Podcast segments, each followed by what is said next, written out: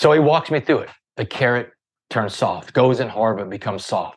The egg goes in with the soft liquid inside. It's hard, but the heart becomes hardened.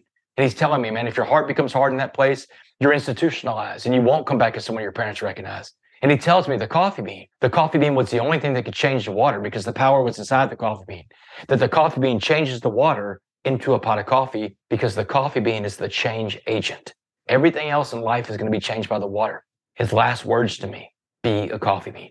That's the last words that man ever said to me in 2009 before the prison bus came to pick me up to go serve my life sentence in a Texas maximum security prison. Come on this journey with me. Each week, when you join me, we are going to chase down our goals, overcome adversity, and set you up for a better tomorrow. Ready for my close up. Hi, and welcome back. I'm so excited for you to be with me this week. You're not going to believe our guest. He was sentenced to 65, 65 years in a Texas prison.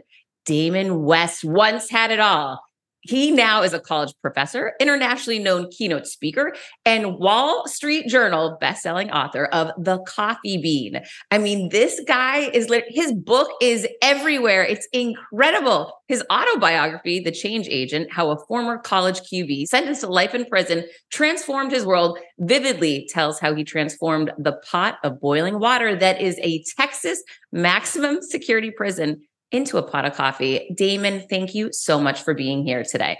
Heather, thanks a lot for having me on your show. It's so good. When, when you reached out to me the other day, you're like, hey, I'm a friend of Ed and John and Catherine. I'm like, girl, I know who you are. I follow you on social media. I was already following you. So, yeah, I'm thrilled to be here. Thanks for your time today. This is great. Oh my gosh, it's so crazy. We have so many people in common, but I love your story. I love the coffee bean, as I mentioned to you. I use your coffee bean uh, in so many speaking engagements. And I'm just so excited to get into the behind the scenes because, you know, we've had Jon Gordon on the show before. Most of my listeners, I think everybody listening right now knows about the coffee bean, but to hear your story and where this all originated from is mind blowing. Will you take us back to back when you thought you had it all back in the QB days? Yeah, no, I was, I had it all. I mean, like I came from a great family. I'm raised in Southeast Texas. Uh, in, in Texas, football is a really big deal. And I was a, like one of these star high school quarterbacks, scholarship to play football at a university, a division one college football, uh, University of North Texas. Got injured a couple years into college, got into drugs, cocaine, ecstasy pills, but I was a very functional addict. Graduated college in 99, Heather. I moved off to Washington, D.C. I got a job working in the United States Congress worked for a guy running for president. Then in 2004, I moved back to Dallas to train to be a stockbroker for one of the biggest Wall Street banks in the world, UBS, United Bank of Switzerland. And it was at that job as a stockbroker in 04 that my life and the lives of so many other innocent people would forever be changed. It was 2004, Heather. I was passed out asleep at work. This other broker comes up. He sees me sleeping and he's visibly shaking. And he wakes me up. He's like, Damon, wake up. You can't sleep on this job. The markets are open. You're messing with people's money. He said, they'll fire you if they catch you sleeping here. So he, said, come on down to the parking garage. I've got something that'll pick you up. So Heather, I follow this guy down to the parking garage, this other broker down there. We get into his little sports car and he hands me this glass pipe with these crystal rocks in it. And man, I've never seen a glass pipe before. I'm like, man, what is that? He said, Damon, just relax. He said, it's crystal meth. He said, you're going to love this stuff. And Heather, truer words never been spoken because I fell in love with crystal meth that day. Meth is the most evil, most destructive, most addictive drug.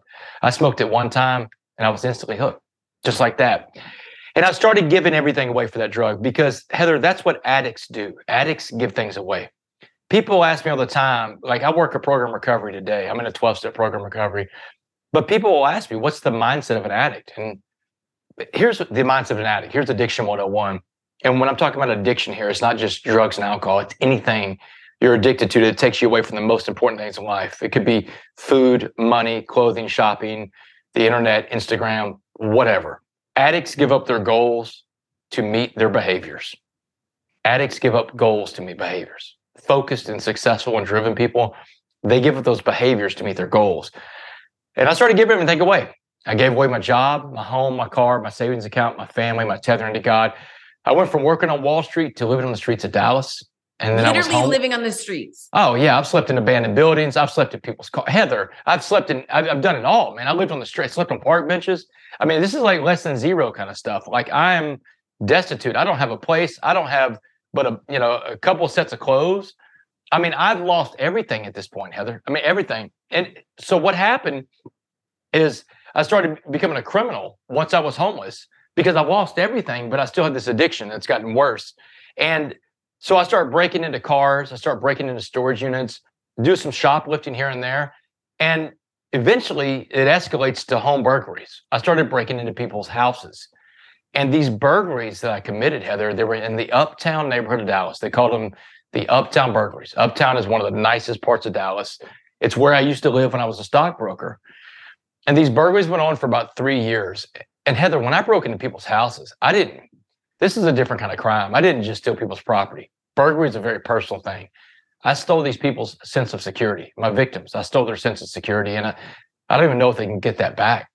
Wait, after- I, need, I need to stop you for a second because this is creeping me out in such a big way on so many levels. Okay, first of all, here's what I don't understand. And I, I'm going to sound judgmental right now, and I apologize for that. And this is something I'm working on. But like when I see a homeless person, and of course I live in Miami, I see homeless people every day, right? It's a major city. And my son, you know, gets very nervous around homeless people. And I always say to him, that is a child of God, honey. That's somebody's child right there. You know, let's look through the eyes of compassion. We don't know the story, is always one of the things I want to remind him when we see, because I know that we really don't.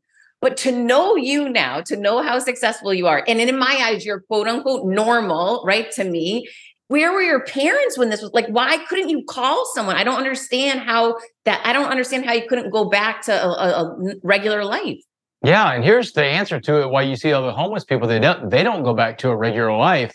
And by the way when i see homeless people i always say just under my breath there before the grace of god go i. Right. because i know what that's like. I've been in that world. And here's why you don't just pick up and, and go back to normal life because if, if you could just do that everybody would when you're an addict, when you're in your addiction, addiction takes control of the way you think. It's a it's a disease with the way you think. It's a disease of the mind. And you have to change the way you think to get over the other side of addiction. That's what a program recovery comes in. That's what I didn't have at that time. But when I'm in my addiction, all I think about is getting high. Addiction is a very selfish thing. You'll do anything you can to get high and you'll hurt other people on the way. I tell people all the time, Heather, addicts aren't necessarily bad people they're sick people that do bad things. And that's what I was. I was a sick person. And I couldn't just get up and leave Dallas because the, the dope was in Dallas. My drug dealers were in Dallas. And my access to the dope was in Dallas. So I became a criminal. And my parents were six hours away in Port Arthur, Texas, where I grew up. You know, I'm a grown man at this point, too. I'm 29 years old. I mean, they would have to come kidnap me to pull me out of this world and I wasn't leaving. They even sent somebody to do a family friend to do an intervention with me back in like it's like 2006. They know something's wrong, but they don't know what's wrong. They call, I lie to them. You know, what are you doing now for a job? I lost my job as a stockbroker, by the way. I couldn't pass a Series 7. I couldn't even function anymore because of the meth. So I got fired as a broker. But after that, I would just lie to my parents. I'd tell them I was, you know, working for a software company or, or a limousine company. I had all these different lies and when the lies weren't any good, I just quit taking their calls, Heather. I mean, I'm a I'm a grown man in another town six hours away. So they know something's wrong and they just can't do anything. There's nothing they can do. They have to like, literally kidnap me. And they tried to have an intervention. But on July 30th, 2008, these burglaries that I've been committing, they went on for about three years. And, and at this point, July 30th, 2008, I've got my own burglary crew. I've become the quarterback again, only this time it's a very bad scene. I'm the top criminal in this criminal pyramid in, in the city of Dallas. The, the shot caller is what they call it. I mean, I'm the guy at the very top. And um, I'm sitting on the couch that day, July 30th, 2008, with my dope dealer. His name is Tex. And I'm telling Texas, we're passing the pipe back and forth. Tex, you don't want to be here right now. You need to get out of here. The cops are closing in on me. The end is near.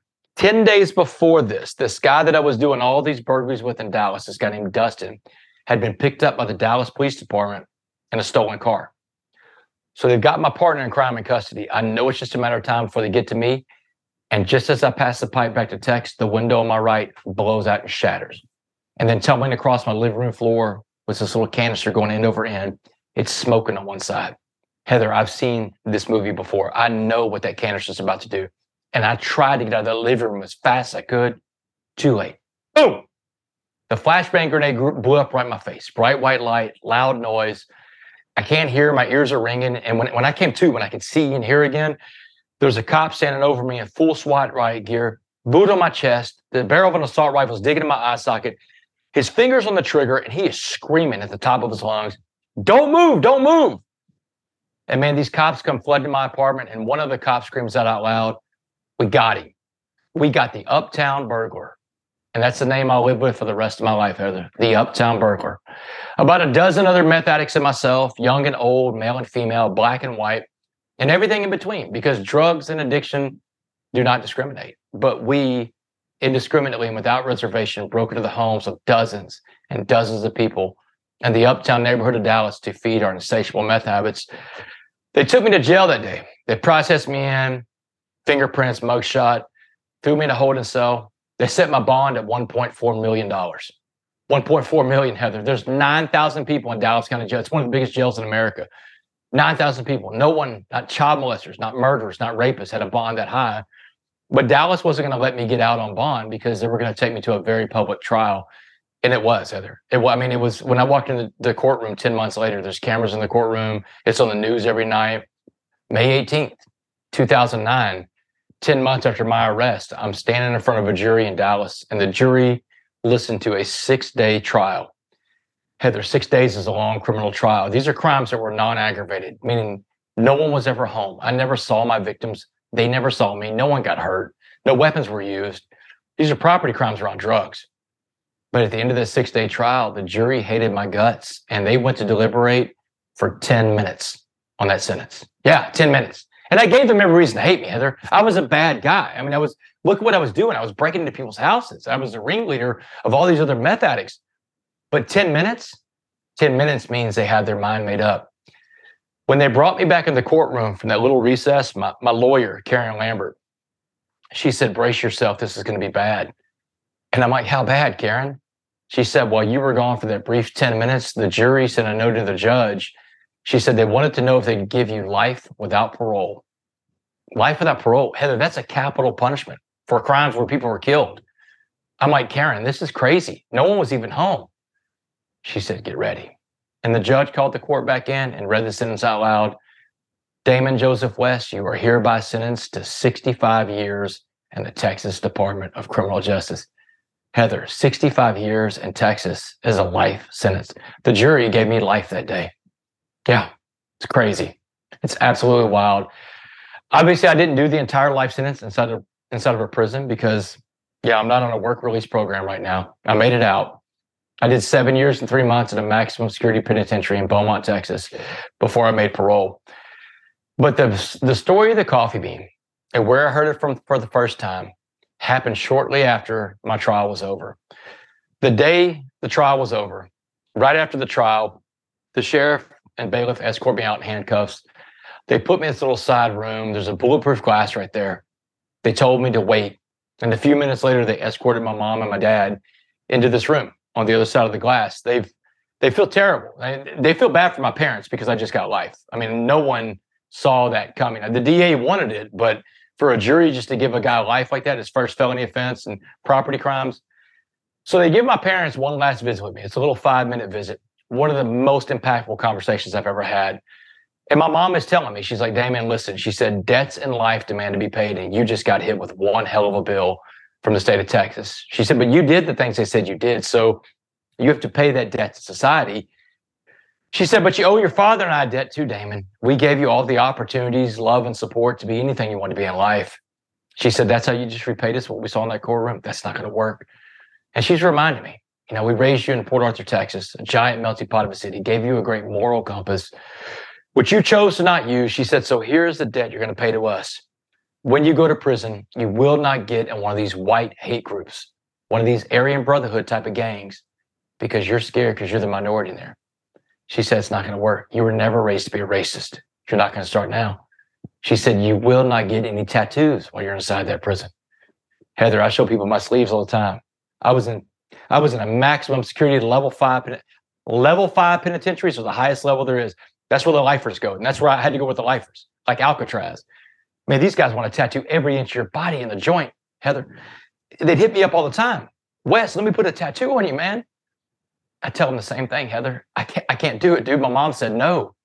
You know, because that's what she did. She said, she said, Damon, no gangs, no tattoos. She said, you come back as the man we raised, or don't come back to us at all. I mean, yeah, you're a mother. Imagine saying that to your son. Well, thank God she did say that to you, though. I mean, I don't know where she got that strength in that moment, but something, uh, you know, that was powerful what she did for you. Good news. I found out where she got that from because that's what I wanted. When I got out of prison, we started, when I paroled out of prison, I lived with my parents for the first two years. And so I'm sitting down with my mom one night and I asked her, it's like, Mom, when you told me that, where did that come from? So my mother is a nurse. And she said, Damon, as a nurse, I see things always like that as a nurse. I, my brain is trained for that. And she said, What I saw is my son is laying on a gurney and he's dying. He's bleeding out. And that was triage. Triage is where they get in there and they just try to save your life. And it, it's a mess. It's ugly. It doesn't look great, but they stem the flow of blood. She said, All I was doing was triage at that point because I'm looking at my son that I'm about to lose. You know, I've got to do something. And she said, That's what the Holy Spirit gave her to say. And that's what she said. And, and she even backed it up right after she said it. She said, Do you understand this debt you're going to pay to us? No gangs, no tattoos. I was like, Yeah, mom, I got it. But I, but Heather, I don't know. I don't know anybody's been to prison. I don't know how I'm going to do this. I, I have no no clue. And I'm in county jail for two more months before the prison bus comes to get me. And while I'm in county, I'm asking every guy that's been to prison before, how am I going to survive? What am I going to do? And every guy I talk to, black, white, Asian, Hispanic, they all say the same thing. You have to get into a gang because you can't you can't survive where you're going without a gang. But there was this one guy that was so different, this older black man named Mr. Jackson. And Mr. Jackson, Heather, he's what you call a career criminal. The dude's been in and out of prison all of his life, but he's the most positive guy I've ever met in my life. And so he comes up to me one day and he's always walking around with a smile on his face. And he says, Hey, West, I've been watching how you're dealing with those knuckleheads, those dummies, talk about you got to get into a gang. He said, Man, don't listen to these fools. You want to keep the promise you made to your mom and your dad, then let me tell you what prison's going to be like. And so he walks me through it, Heather. He's telling me that prison is all about race. And he's telling me all the inmates in there want it to be about race. That when I walk in the door, the white gangs get the first dibs on me because I'm white. That I have to fight all the white gangs off if I want to be independent of the white gangs. If I survive that, then I got to fight the black gangs. And the white gangs will send the black gangs after me. And the black gangs will come after me and, and jump me and beat me but he said, You've got to, if you survive this and you can survive this, you'll earn the right to walk alone. He said, The strongest man in prison always walks alone, West. He told me the truth about fighting, Heather. He said, You don't have to win all your fights, but you do have to fight all your fights. It means that some days you're going to win and some days you're going to lose. And he said, It's okay to lose. Get back up. And he's telling me, Get back up.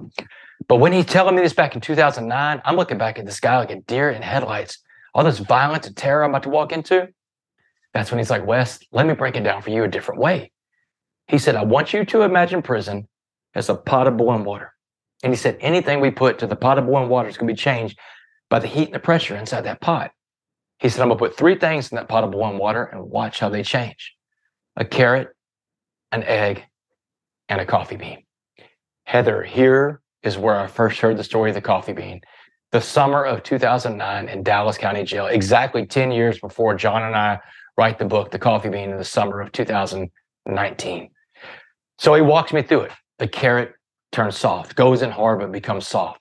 The egg goes in with the soft liquid inside its heart, but the heart becomes hardened. And he's telling me, man, if your heart becomes hard in that place, you're institutionalized and you won't come back as someone your parents recognize. And he tells me the coffee bean the coffee bean was the only thing that could change the water because the power was inside the coffee bean. That the coffee bean changes the water into a pot of coffee because the coffee bean is the change agent.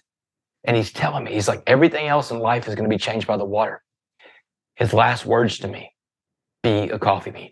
That's the last words that man ever said to me in 2009 before the prison bus came to pick me up to go serve my life sentence in a Texas maximum security prison. But Heather, it was the, it was the four words that changed my life because I mean, if this guy was shooting me straight, that put the power inside me. And if the power was inside me, then it couldn't be in the hands of the criminal justice system, the guards, or even the other inmates. It was in me. And I go around telling people the story of the coffee bean, Heather, because the power's inside everybody else. It's it's inside you. And if you can keep the power inside you, then it doesn't matter what your pot of boiling water is. You can change it to a pot of coffee too, because you are the change agent in your own life, Heather. So tell everybody you get on this bus, you're literally going to life in prison and and how you became the coffee bean for that prison. You know what I've never talked about in a podcast because you made me think about it when you said get on that bus, the bus ride. In my book, The Change Agent, I talk about the bus ride.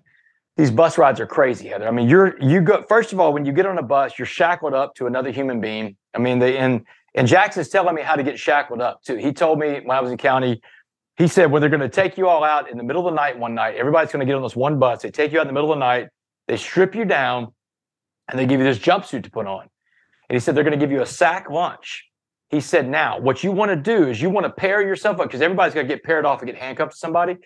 He said, you want to pair yourself off with someone that's smaller than you, someone that's weaker than you. You want to find someone that's smaller than you, and you want to find their dominant hand, and you want to make sure that.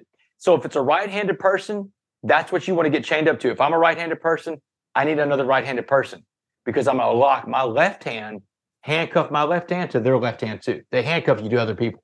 You walk around just chained up to another human being.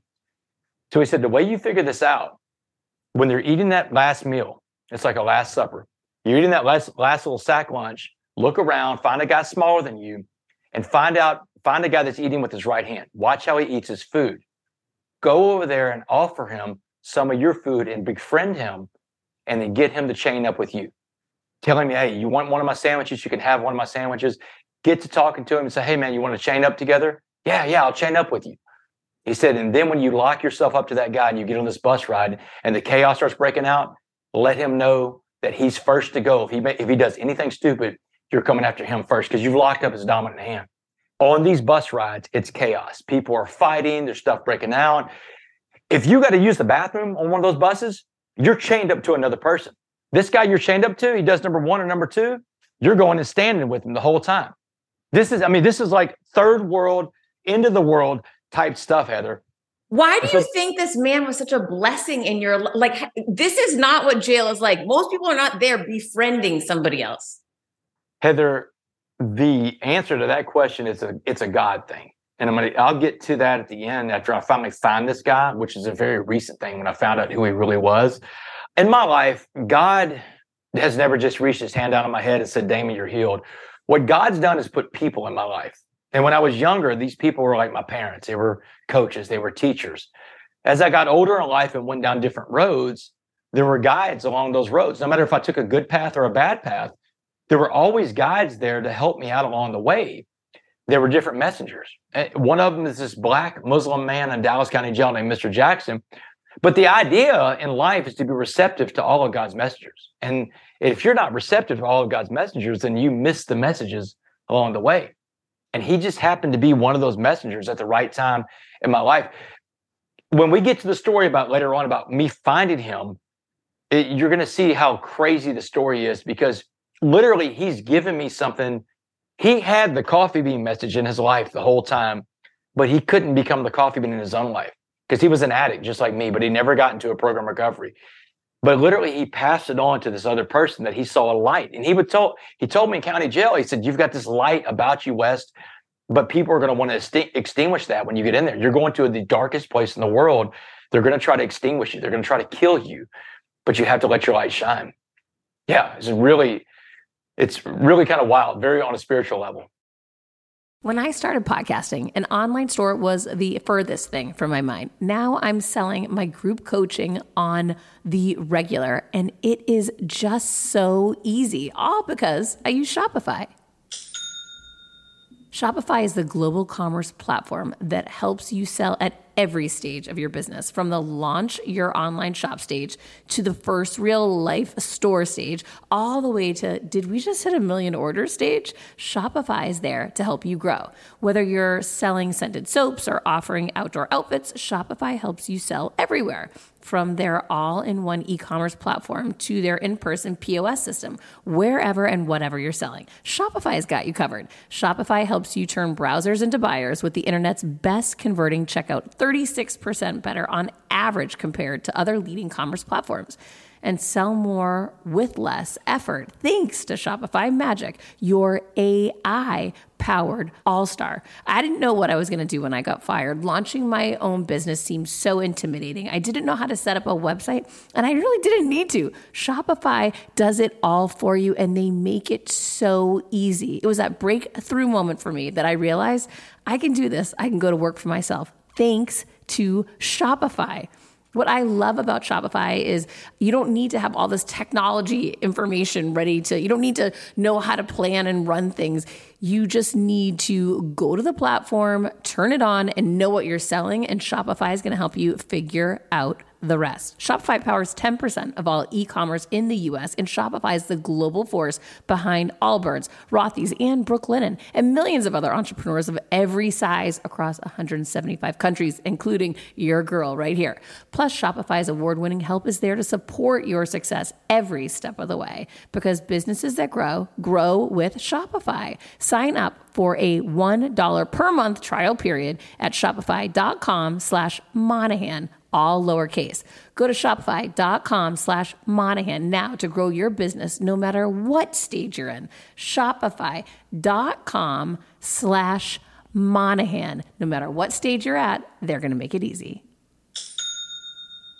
When starting out a new business, it's a complete pain to get through the LLC part. Tailor Brands makes it 90% easier. It's easy and affordable to get your LLC with Tailor Brands. Taylor Brands offers all the legal requirements for LLCs, such as registered agent, annual compliance, EIN, operating agreement, business license, and permits, and much more. Tailor Brands walks you through each step of building a successful business and has everything you need all in one place bookkeeping, invoicing, business licenses and permits, business documents, bank accounts and so much more.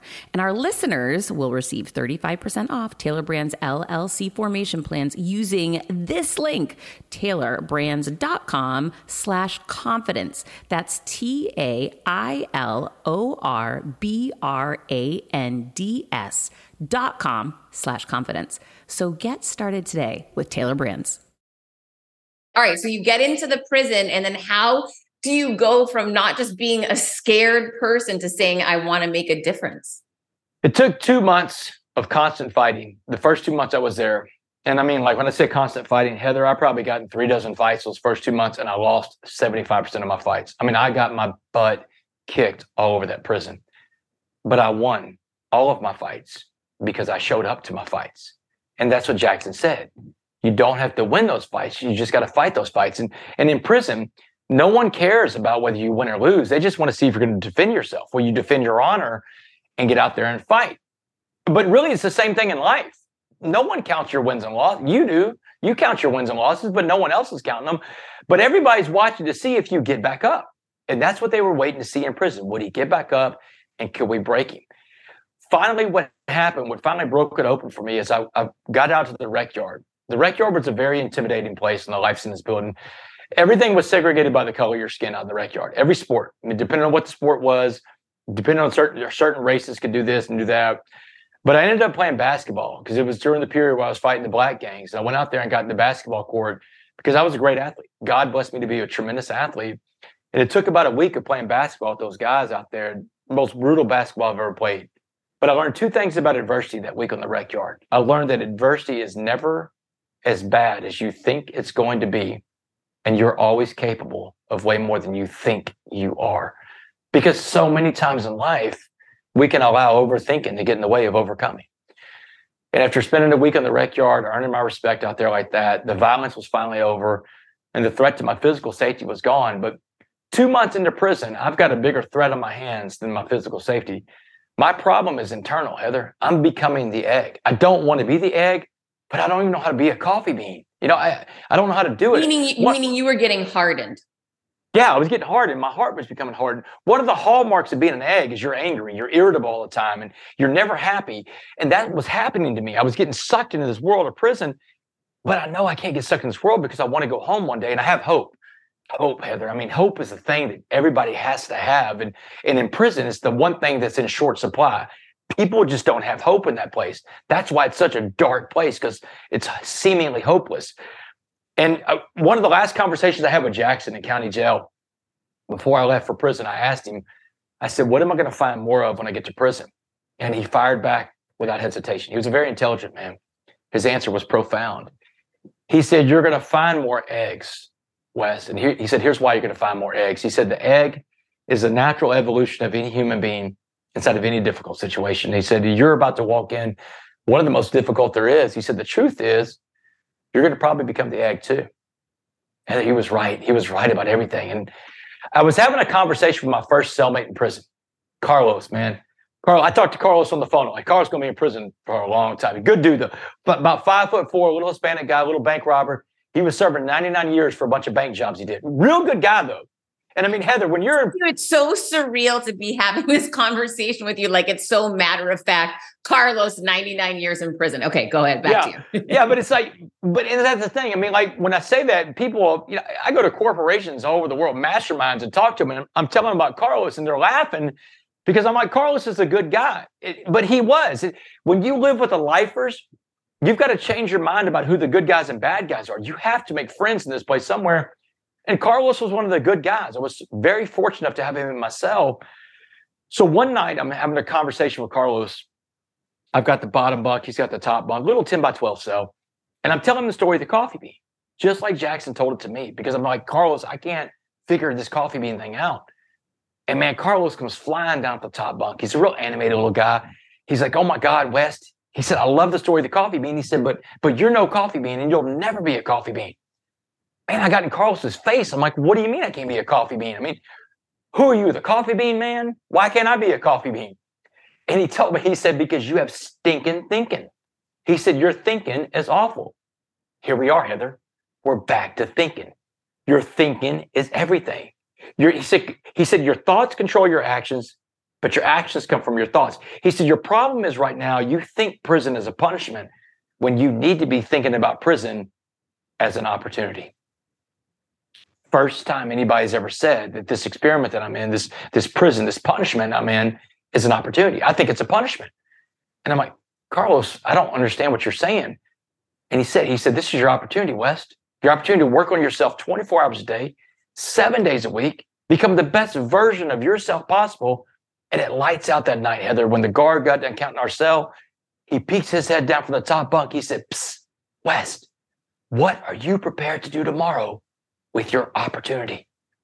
This little dude refused to call prison a punishment, Heather and he's in my cell. He's my cellmate. I love this guy. yeah, no, Carlos is great. And, and, like I take care of Carlos. There's like four guys in prison that were really good to me. They don't have any family out there to really take care of them. And every month, Heather, I'll put hundred dollars on their books. They want if they want me to send them books, I send them books or newspapers, whatever.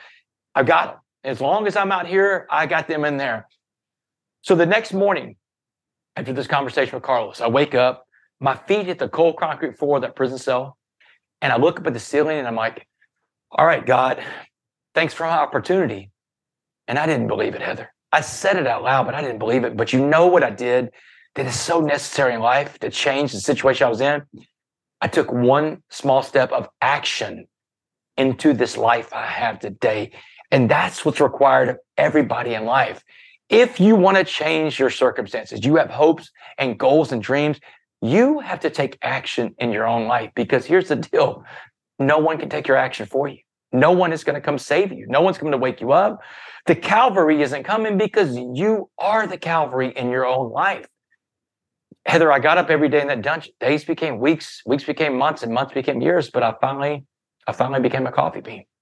And it was just from that conversation was the pivotal moment when you decided I'm going to start seeing everything differently pivotal. I've got someone in, in my cell. He's a positive influence. The people around us matter. These are all things you can take anywhere you are in life. You surround yourself with positive people, but then you become the energy that you want to see in the world. You become the change that you want to see. So I started gradually just working on myself and, and I developed these rules about being a coffee bean, rules I had to live by every day, like smiling everywhere I went, no matter what was happening, smile because man, your smile is powerful when people see you smile, they smile back. It changed the energy in the whole prison. Uh, you know, working out every day on myself in three areas. I had it as routine every day, spiritually, mentally, and physically. I had to work out my mind, my body, and my soul every day. No days off on this kind of thing. And that's what you have to do in life. Every day, your mind, your body, and your soul requires work. people ask me all the time what my spiritual workout is. I mean, I'll tell you, Heather. I mean, I get up every day and I, I ask God for two things. I'm like, hey, God, put in front of me what you need me to do today for you. And let me recognize that when I see it because I don't want to miss whatever that is. Amen. That's it. That's what I pray for. Just a chance to be useful again. And but your mental workout, that's important. It's every book you read, the videos you watch, the websites you go to, it's your social media, it's your television that you watch. You are what you eat, not just about food. It's everything you put up here. Another rule about being a coffee bean was the secret to life. The secret to life I learned inside that prison, the secret to life is servant leadership, serving other people helping other people reach their goals in life, helping to raise other people up. I learned this from guys that would come in and they'd come into these church retreats in prison. They, these guys would come in, Heather, they'd spend four days with us the cursed, the wicked, the sinners, the incarcerated. They'd give up their lives, their jobs, their families for four days. And they loved on us. And they taught me what it was like to be a servant leader because servant leadership, you look for ways to help other people that don't necessarily have any means to help you out because that's not what it's about. It's about helping someone else reach their goals in life. Another thing was learning what I did and did not have control over. You know, there's only there's only four things I found that you can control in life. You can control what you think, you can control what you say, you can control what you feel. And what I mean is what do you do with your feelings? Do you talk about your feelings? Do you get that out? And the last thing that I found that you can control is what you do. What you think, what you say, what you feel, and what you do. And everything else I just stopped trying to control that. I just worked on those four things because that's the stuff I can affect change on. And that's kind of when my life started taking off. The parole board came to see me. It was uh, 2015. I was working in the chapel. That's a cha- I was a chapel clerk, and the chaplain came in that day in 2015. He said, Wes, the parole board's here to see you. Parole is a deal they can do to let you out of prison early. It doesn't mean you're done with your sentence. You're just done inside of a prison. You get out, you get a parole officer. And Heather, I know I'm up for parole, but I don't think I can make parole. Not my first time alive, not seven years. I figure I probably have to do about 10 or 15 years before I get out of there. Because it's but, very rare for someone to get out that early on such a long sentence. Oh yeah. It's, I mean, it, it I mean, very rare. I mean, it hardly ever happens. At that point, I had never heard of it happening to anybody else. They're not your first time on life. And the reason why I can get out early, like I've got this life sentence, but I don't have an aggravated life sentence. Aggravated means that someone is a physical victim in your crime. You know, a child molester, a murderer, a rapist, someone that beats somebody and someone assaulted somebody. Those are physical victims. I don't have any physical victims. I I stole people's property. I stole their sense of security, but I didn't physically affect them because they weren't ever home. So Texas looks at that like that kind of crime. You're not a violent offender. We'll give you a chance to get out earlier, but it doesn't mean you're going to get out. I go down the parole office. I'm standing in line waiting. There's a few other guys in front of me. I got a smile on my face because, you know, coffee beans, we smile. And the lady from parole calls me in. She's smiling a little bit too. And, and she says, sit down. She's got my criminal file open in front of her, Heather. It's about this thick. It's everything I've ever done. They've got a bunch of stuff on me. And she's flipping through the pages of it for about 20 seconds. She slammed the file shut. She pushed it away. She said, Mr. West, I came here today to ask you one question for this parole hearing. One question to test, Heather. She said, The answer to my question is not in the file about the guy that I'm reading about that committed those crimes. She said, We don't see a lot of Damon West come through our state prison system. She said, You had it all. You had every advantage, every privilege, every opportunity. She said, You are the definition of a privileged person. But you somehow blew through all your privilege. You became a drug addict, you became a criminal, you became a thief. And a jury in Dallas gave you life in prison for the things you did. She said, but instead of letting the life sentence define you, she said, You change yourself inside this prison. She said, But what got our attention is you didn't just change yourself. She said, You changed an entire prison around you. One man was able to change this prison. So she said, uh, Here's my question. She said, If you could be remembered for being anything in life, anything at all, she said, I want you to tell me what that would be in just one word. Go. And I mean, Heather, I breathed out and relaxed. That's an that's an easy question for a coffee bean. Man, I fire her answer back at her. I was like, ma'am, I just want to be useful. And I can uh, use, I mean, everybody wants to be useful, Heather. Everybody wants to feel like they have value and worth in this life. And that's why, that's what I told her. I said, I just want to be useful and I can be useful inside this prison or I can be useful out in the free world again, finding more coffee beans. November 16th, 2015. Day I'll never forget. I walked out of that prison. Now, I'm not necessarily free. Because I'm definitely not a free man in this world. I'm on parole in the state of Texas until the year 2073. What does that mean? That you could go back to jail at any point in time? They told me if you come back in handcuffs anywhere in America, you violate the rules in any city in America, you will come back to prison and you will finish your life sentence. There is no third chance. So, are you nervous every day when you get up? No, the answer to that is honestly, it's no, because I'm a coffee bean. And as long as I live as a coffee bean, the only way I'm going to prison is when I go to prisons all over America. And I do, I go to prisons all over the place. And, and I go and speak and share the story with the men and women there to bring them hope on their journey. Because now, now I get to smuggle hope back into the place where there's no hope. You know, I'm a smuggler of hope. But that's the only way I go to prisons when I go in there voluntarily and I walk back out the front gate of all my prisons. But I mean, speaking about prisons, I'm very passionate about prison stuff because it's a world I lived in and I've got this unique life where I have my feet in all these different worlds. One of them is corporate America. One of them is prison because I've been there. The worst part of the prison system. When I got out of prison, I went back to school and got a master's in criminal justice. And I became a professor at the University of Houston downtown. I've taught, I've been teaching a class called Prisons in America. Prisons in America. I'm the only professor on earth that teaches a prisons class that lived in the prison. Yeah. So it's like I've tried to find everything I can in life that's a negative and turn into a positive. How do I turn my liabilities into assets? Because that's what life is all about. Find the things that are a negative and turn it into a positive. It's like Ed, our friend Ed says, life doesn't so much happen to you as it's happening for you. Everything is happening for you, but that's a mindset. And, and I've shifted my mindset long ago to say, hey, you know what? Even this thing of being an, a formerly incarcerated person, ex con, I can use that to help other people. There's value in that, but I just have to have other people believe in me. And that's the thing about, about growth. Growth is a very uncomfortable thing. Growth always follows belief, and no one is going to believe in you until you believe in yourself, Heather. And that's what I know to be a fact. It's so, so true. When I got out of prison, I had been out of prison for about 14 months and I'm working at this law firm. And Heather, I've got this great job at a law firm. I did my own legal work. I'm trying to get myself out of prison. These lawyers in Beaumont, Texas, they take notice of it. And they told me, you did great legal work for a guy that's never been to law school. If you ever get out of prison, come see us. We got a job for you. Day two, getting out of prison on parole for the rest of my life. I get a job at the most prestigious firm in Southeast Texas. Unheard of. I mean, instant validation for a guy that needs validation. But I've got dreams in life, Heather. I've got hopes and goals and dreams like anybody else. I work at a law firm. I'm a paralegal, but I can never become a lawyer. I, I've hit, I've hit the ceiling just from the word go because of the choices I've made in life. There's a lot of jobs I can never get. Meaning have, because because you had a felony on your record, you're you are not able to be a lawyer. Absolutely, in the state of Texas. State of, I think it's Texas. There's three states in America that you cannot sit for a bar exam if you're a felon. Texas is one of them. I'm sitting in one of them. Quick math the less your business spends on operations, on multiple systems, on delivering your product or service, the more margin you have, the more money you keep. But with higher expenses on materials, employees, distribution, borrowing, everything costs more. So, to reduce costs and headaches, smart businesses are graduating to NetSuite by Oracle.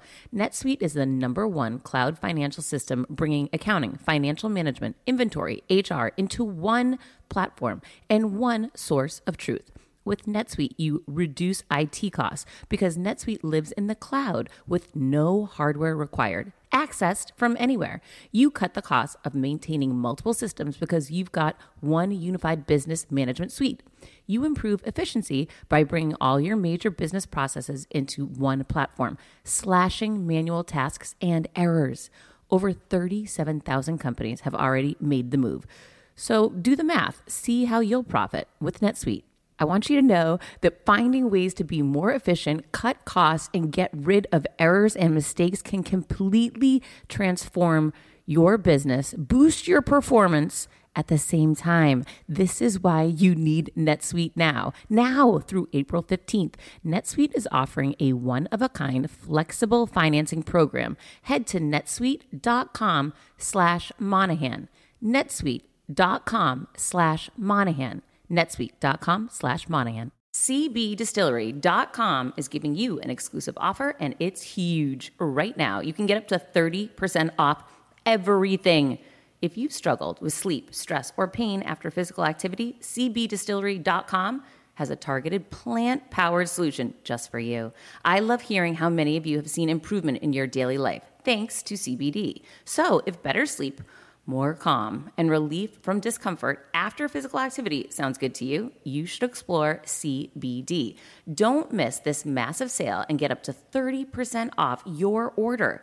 Visit cbdistillery.com and enter VIP. That's cbdistillery.com and enter VIP at cbdistillery.com. Not available in Idaho, Iowa, and South Dakota. Damon, I'll tell you the thing that I noticed just since since you met Mr. Jackson, I do want to get to the story who he really is, but since you met him, the content that I'm seeing from you is adapt and change, adapt and change. You notice, you pay attention to the people around you, and then you are adapting and changing. What did that process look like for you from the time you got out of jail until now? At first, when I got out of prison, I thought my purpose was to go around talking to kids and be a warning about the dangers of drugs, the consequence of bad sure. decisions. But I couldn't even get into a school and talk to a school. I mean, I just got out of prison. You can't just go knock on the door of a school and say, I just got out of the joint. I want to talk to your kids. Right. I, I wouldn't be welcoming you at my son's school when you first got out.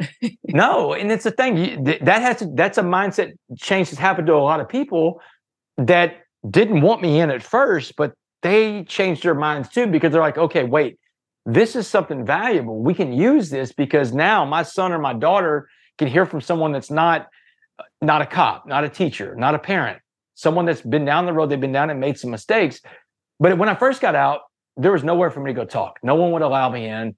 And I was uh I was working the 12 steps with my sponsor. It was like one month out of prison. And my sponsor, we'll call him Ray for his anonymity. He walks into the sponsor meeting with me. He says, Hey Damon, you're about to go back to prison. And man, that got my attention, Heather. I'm like, dude, Ray, I just got out of prison, man. I don't want to go back to prison. He said, You're going back to prison because you're stuck inside yourself. No one that's stuck inside themselves is working a program recovery because recovery is all about serving other people, service work. And I'm like, service. I say, Ray, what do you want me to do, man? No one will let me in. I'm an ex-con. He said, Man, you're really in trouble now. Now it's self-pity. Now you're feeling sorry for yourself. You're going back to prison.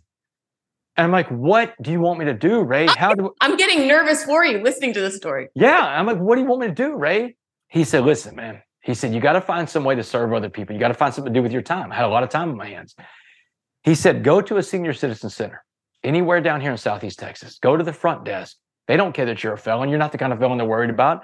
Go to the front desk on a Saturday and a Sunday. Ask them for a list of people that never get visitors. They're going to give you a list a mile long because a lot of these people have been dropped off by their families and never heard from again.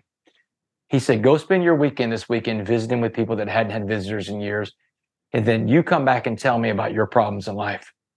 He said, You know what it's like to live in an institution and be lonely. Go spend some time with some lonely old people and tell me about your problems. So I did it, Heather, because I promised him I'd go to any lengths to stay sober. I spent that Saturday and Sunday in the Senior Citizen Center. I visited with people. Some of these people I hadn't had a visitor in 10 years. I hadn't had oh. anybody, no one to listen to them, just to listen that's one of the most fundamental parts of communication is listening. Man everyone wants to feel like they've been heard. And when you feel like you've been heard you feel like you're part of something bigger than you. But if you never feel like you're heard well you feel like you're invisible. You feel like you're you're hopeless. It's that hopeless thing again.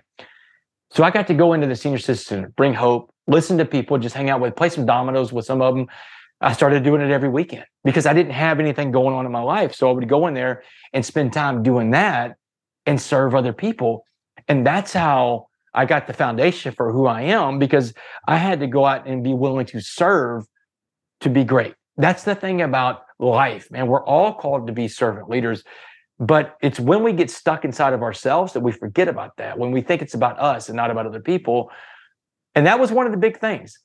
Whenever I was working at law firm, you know, I, I really, like I said, I, I had aspirations to do other things. I just didn't know how I was going to do it. And and I, I, follow all these other speakers like Jon Gordon and and all these other speakers online on Twitter and stuff like that. I follow them on social media, and I'm like, I know I can do that. I know I can speak to these schools. And my thing was like, I wanted to go talk to college football programs because I played college football and I can relate to these student athletes. but I don't know any college football coaches. It's been 20 years since I've taken a snap. The last snap I took in college was 1996 against Texas A&M. A buddy of mine, I can tell the date that it happened. It was January 12th, 2017, uh, a little over six years from when recording this. Buddy of mine in Houston, 90 miles from where I live in Beaumont. He calls me up. He says, Damon, tonight is the Bear Bryant Coach of the Year award. They're going to name the best college football coach in America. He said the best coaches in the country are going to be in this room. Eight of them, eight of the best coaches. He said someone didn't show up for work tonight. I've got an extra press pass. He works for a media company in Houston. He said, "Do you want to go?" Man, you bet I want to go. I mean, but I had to leave work early. I told my boss. I said, you know, Chris Kirchner, my boss, man, he's so supportive. I said, Chris, this could be my shot. He said, man, get out of here and go. First thing I did, I went to my parents' house because that's where I live when I first get out of prison. I live with my parents, you know. I had two hand-me-down suits at the time. I got the better of the two hand-me-down suits on. I took a bath in the sink real quick and I took off. Hour and a half, I'm driving to Houston and I'm practicing this elevator pitch that I'm going to give these guys. This pitch I've been waiting to give for a long time. He sneaks me in the Toyota Center. I hit the ground running and all the best coaches are there that night. I mean, USC, Wisconsin, Penn State, they're all there. And I get to go up and meet all these coaches and shake their hand. And every single coach I met that night slammed the door in my face. Every one of them told me, no, no, no, don't call us. We'll call you. In one hour, I've been told no seven times. Seven of the eight coaches have rejected me that night. And you're just the, asking to come in to speak yeah, let me, positivity into their teams. 30 I'm, I got 30 second a 30 second elevator pitch of why didn't you bring me in? I mean, but I mean, I'm, I'm my pitch is terrible, Heather. I mean, it's just like I've, I've never practiced it before in front of real people, and these are coaches. I'm a little nervous. My hands are sweaty. One of the coaches, when I told him I just got out of prison, he took off running. He couldn't get away from me fast enough.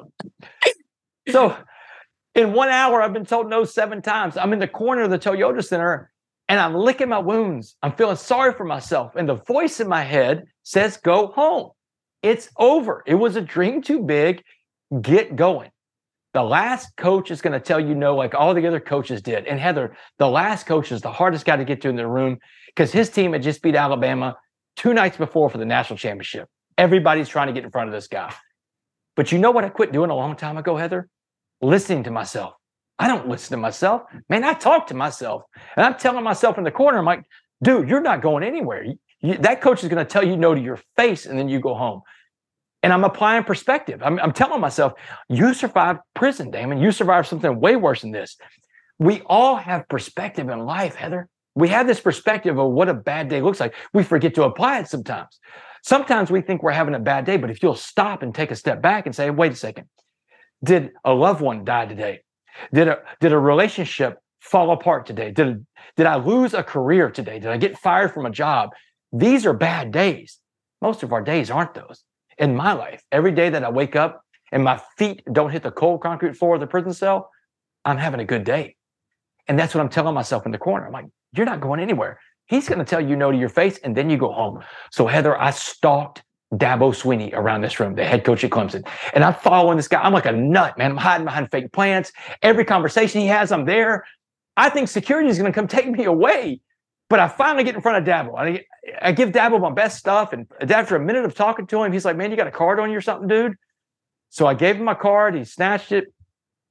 He said he would check me out. He took off running. He couldn't get away from me fast enough, Heather. I mean, I've consumed this guy for, t- for a whole minute. And that's a no.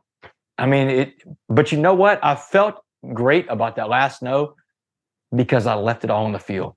And that's what we learn when we're younger in life. You give it all you got, you try your hardest. And if you come up short, that's okay.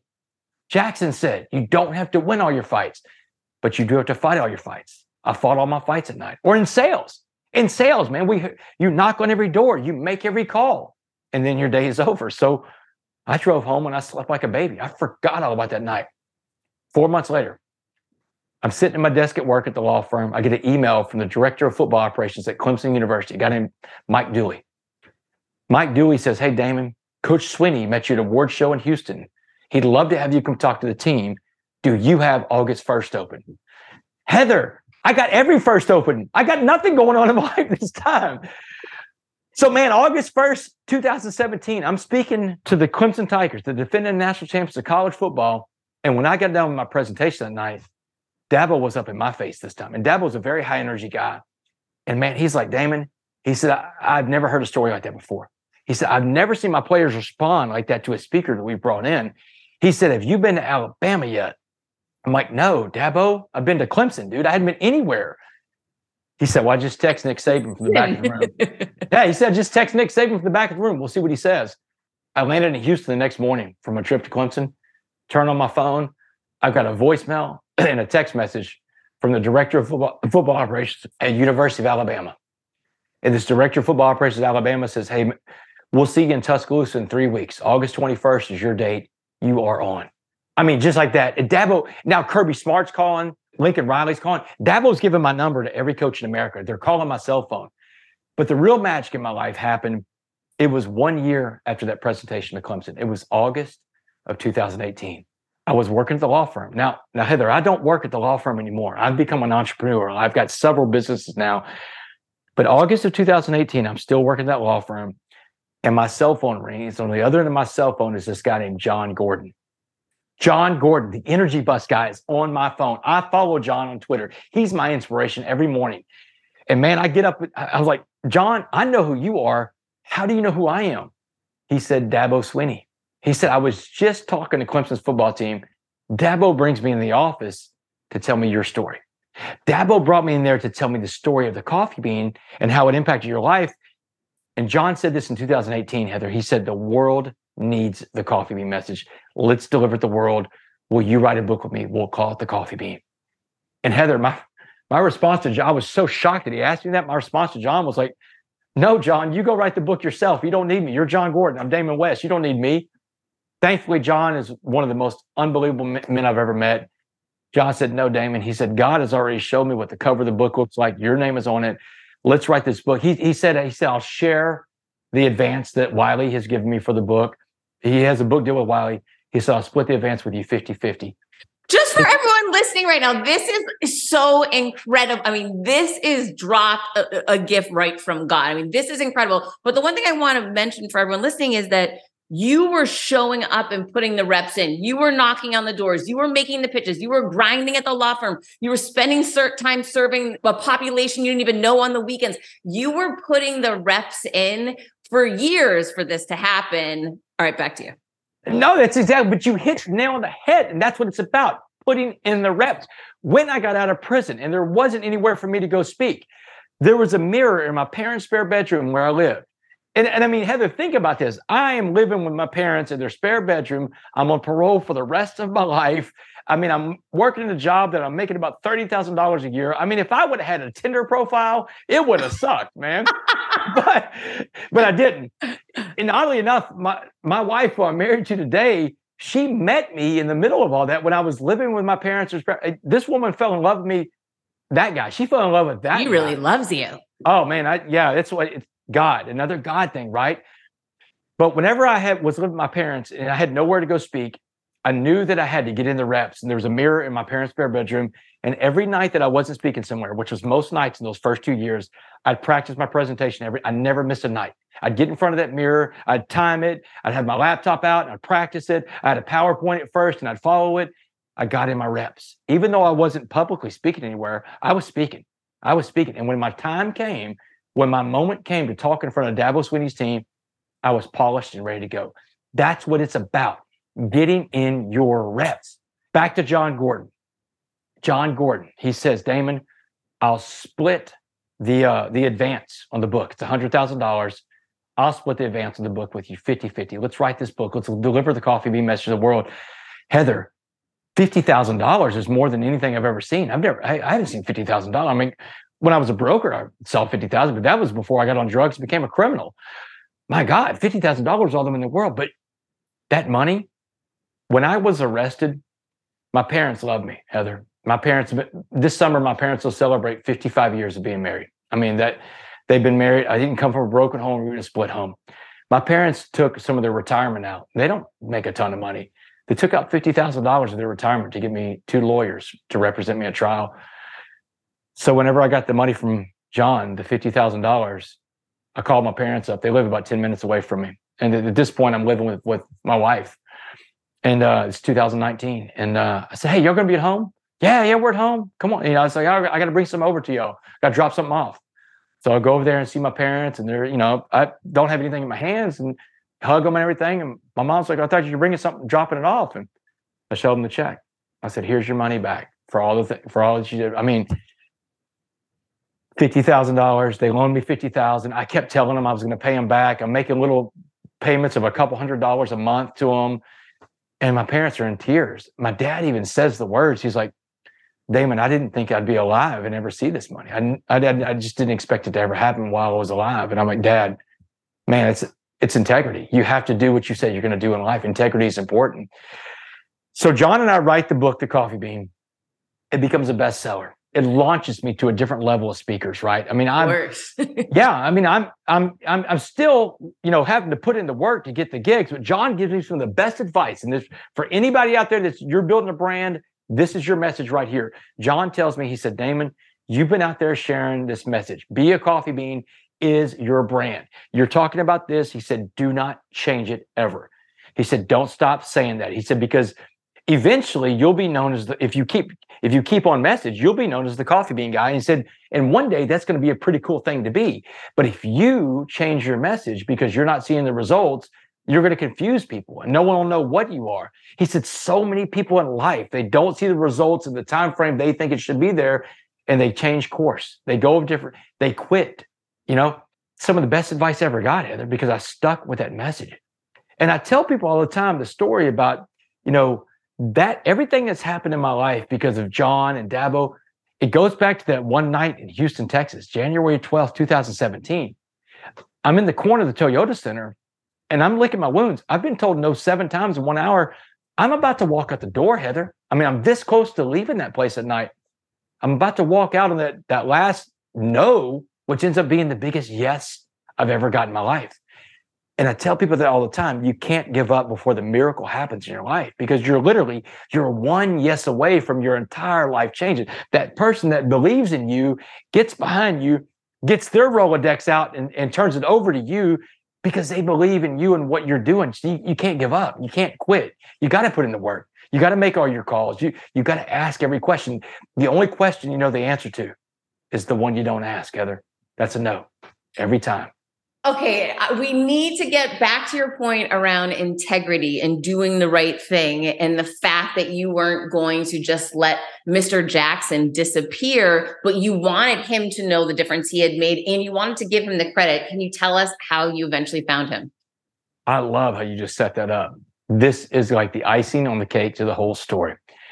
So, Heather, his real name is not Mr. Jackson. Matter of fact, I didn't ever know his real name. Eh, the only name I knew him by in Dallas County Jail was Muhammad. Because when the guys go to prison and they convert to Islam, they give up their government name, their real name. My government name is Damon West. You're Heather Monahan, right? I don't know what his real name was. It's like Cassius Clay. Cassius Clay goes to prison in the 1960s and he comes out of prison as Muhammad Ali. This guy was Muhammad. So that's the only name I know him by. I get out of prison, integrity. I owe a $10,000 fine to Dallas County for my trial. 2016, 2017. I'm trying to pay my fine off. I go up to Dallas County and I'm paying my money to him. And I'm like, hey, I'm trying to find my friend Muhammad. And they're like, well, we need his real name because we can't find him by his Muslim name. We need a birth date or something. So I couldn't find him. And now I'm back telling the story of the coffee bean in the South. And I just don't think, Heather, I can run around rooms in the South saying, Muhammad told me this and Muhammad told me that when I was in prison. I think they're going to throw me out of the room if I say that. So I give them, I gave him the name Mr. Jackson because everybody loves the name Mr. Jackson. But I keep on looking for him, and, and, and I'm hoping he's going to find me at this point because the only way I can look for him is to do news stories in Dallas, do new news interviews, and I talk about him. And I'm thinking, man, if this guy sees it, he'll find me. In March of this past year, I became business partners with Dak Prescott, the quarterback of the Dallas Cowboys. His production company is going to help produce this story you've heard today into a limited series for television. So, man, I'm teamed up with the Dallas Cowboy quarterback. This guy I met in county is from the streets of Dallas, but here's how it happened. Here's how I found Mr. Jackson. I got a letter this past summer from an inmate in the Texas Department of Criminal Justice. I get a lot of inmate mail, about 100 letters a month. Love it too. This letter was unique. No return address, one sentence written down. It said, find James Lynn Baker and you find Mr. Jackson. There's the name, right? So I go to Dallas, it's six hours away. I get get with my attorney and we get a private investigator. Let's go find James Lynn Baker. First thing we find, his criminal record. It matched up everything he said, Heather. In and out of prison all of his life. Had him in Dallas County Jail in 2009 on a parole violation, which is what he told me he was in there for. Had him born in 1950. I always told the story that this guy was in his early 60s. So when I met him in 2009, he was 59 years old. This is my guy. And Heather, I am so excited. I get, I'm getting ready to like, I'm, I'm rehearsing what I'm going to say to him when I first see him. Never got to meet him again. James Lynn Baker II, Mr. Jackson, died on May 9th, 2017 of an opiate overdose. He was a drug addict, just like me, but he never got help. Like all those people we talk about that are in their, in their addiction that never get help, and the homeless and all these other people you see that just don't get help because their addiction will eventually kill them. And that's what killed him an opiate overdose in 2017. Integrity. I know who this man is now. His message saved my life, changed my life, put me on a whole different course in life. I've got to do something to honor this guy. So I told the private investigator, let's go find his family. Here's where it got crazy, Heather. In 1972, the Dallas Cowboy cheerleaders started out their first cheerleading squad with seven ladies. His little sister, Vonciel Baker, is the first Dallas Cowboy cheerleader ever, the first woman to wear the uniform. A few years later, his other little sister, Vanessa, she's a Dallas Cowboy cheerleader. But the real history maker in their family wasn't the sisters, as, as amazing as those two ladies are. It was his mother, Bertha Baker. Let me tell you about his mama. In 1949, Bertha Baker, his mom, became the first licensed black daycare owner in the city of Dallas. The first daycare license to a black resident went to his mother, who started the first black daycare out of the home he grew up in. In fact, the home he grew up in, Heather, is a city landmark in the city of Dallas. It's a protected structure. I'm floored at what God's throwing at me. I mean, this is crazy, man, but it's where it's going. So I told the PI, set up a call, please, between the sisters and I. So I get to talk to the three living sisters, Visha, Vonciel, and Vanessa Baker. And I told them the story. And I told them about their brother in 2009 in Dallas County Jail. And I ended it by saying, listen, I don't know what your feelings are about your brother and the choices that he made in life, but I want you to understand that he impacted at least one life on this planet. And that one life is trying to impact the entire planet with the message he gave me, the Be a Coffee Bean message. And I said, I want to do something to honor your brother. I said, What high school did y'all go to? You know, because he told me in Dallas County Jail, he's from a very inner city, very black part of Dallas. And they confirmed that. Dallas Lincoln High School. Dallas Lincoln is as inner city and as black as you can get in Dallas. I said, great. Here's what I want to do. I'm going to put $10,000 every year into a trust for the James Lynn Baker II Be a Coffee Bean Scholarship, available to one kid at Lincoln High School every May. A boy or a girl that grows up in his neighborhood and goes to his high school is going to get a better chance at life through education because these two guys had this chance encounter in Dallas County Jail in 2009. The family's on board. They're super excited. They're going to get to pick the first, they're going to get to pick the scholarship recipient every year. I'm just going to keep the money in the account every single year in perpetuity. Next week, two weeks from now, I get to go to Dallas Lincoln High School, go speak to the seniors for a senior assembly, tell them the story, and then announce the scholarship. The first James Lynn Baker II be a coffee bean scholarship at their school. One of those kids in that audience, Heather, is going to get a $10,000 scholarship in May. It's so cool. So I finally found Mr. Jackson. It's such an incredible story. I'm so proud of you. I'm so happy for their family that you circled back, it, that everything came full circle. And now you have your new book, How to Be a Coffee Bean, your your new version. That's it. New version. 111. I'm trying to get the there's no shine on it. How to be a coffee bean. So 111 principles of being a coffee bean. What Jon and I did, the coffee bean came out four years ago took off like a rocket ship, best selling book in America, global publishing deal attached to it. It's in every language in the world. But what we saw is that different companies, different teams, different organizations, they applied the coffee bean message a different way. You know, I had my five five ways of being a coffee bean, my five principles that got me through prison. But other groups were having all these other principles. And we started collecting all these things and asking people, how are you applying the coffee bean message? That's what this book is. That's the maturing of the coffee bean message as it spread all over the world for the last four years. It's in one book now. It's really cool. It's gonna it, it, it it's way more in depth than the original coffee bean book. Where can everybody find the book and where can everyone find you? Yeah. Uh, anywhere books are sold, Amazon, Barnes and Nobles, anywhere books are sold. You can find me at damonwest.org, D-A-M-O-N-W-S-T.org. That's where people find me for speaking engagements.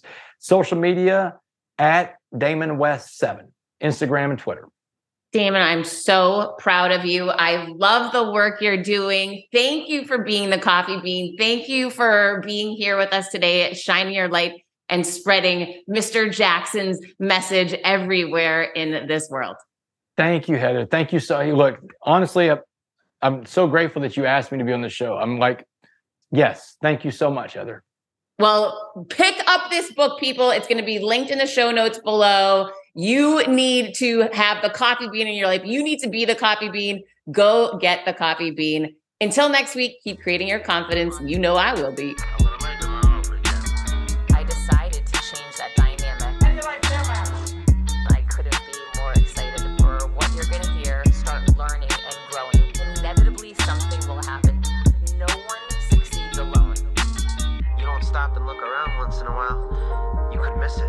Come on this journey with me.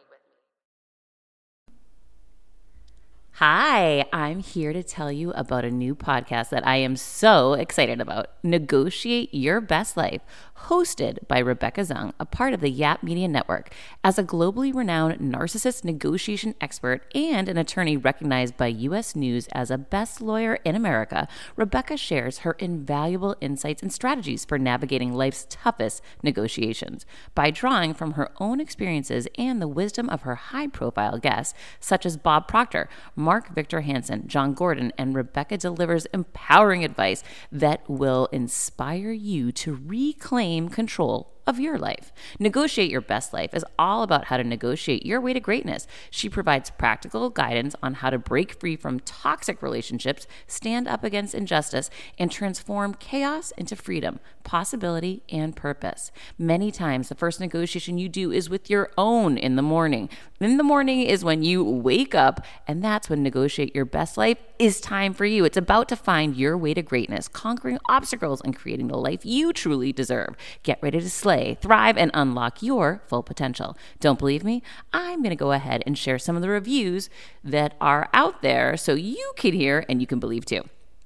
You have helped me so much these last few weeks. I was with a narcissist for two years. She drove me to the point I wanted to take my own life. Listening to you has made a massive difference, and now I know what I'm with. Thank you, Rebecca. Now, the recovery. Thank you for gifting the knowledge to believe in myself again. You have unknowingly helped me legally represent myself through criminal, federal, and civil court proceedings with a narcissist. There would be so many people around the world that you're helping without even knowing, like me. You saved my life. Emma, 35 years old, Australia. If you are ready to stand up against injustice and transform the chaos in your life into freedom, possibility, and purpose, then check out Negotiate Your Best Life now. Subscribe to Negotiate Your Best Life with Rebecca Zung on Apple Podcasts, Spotify, or your favorite podcast platform.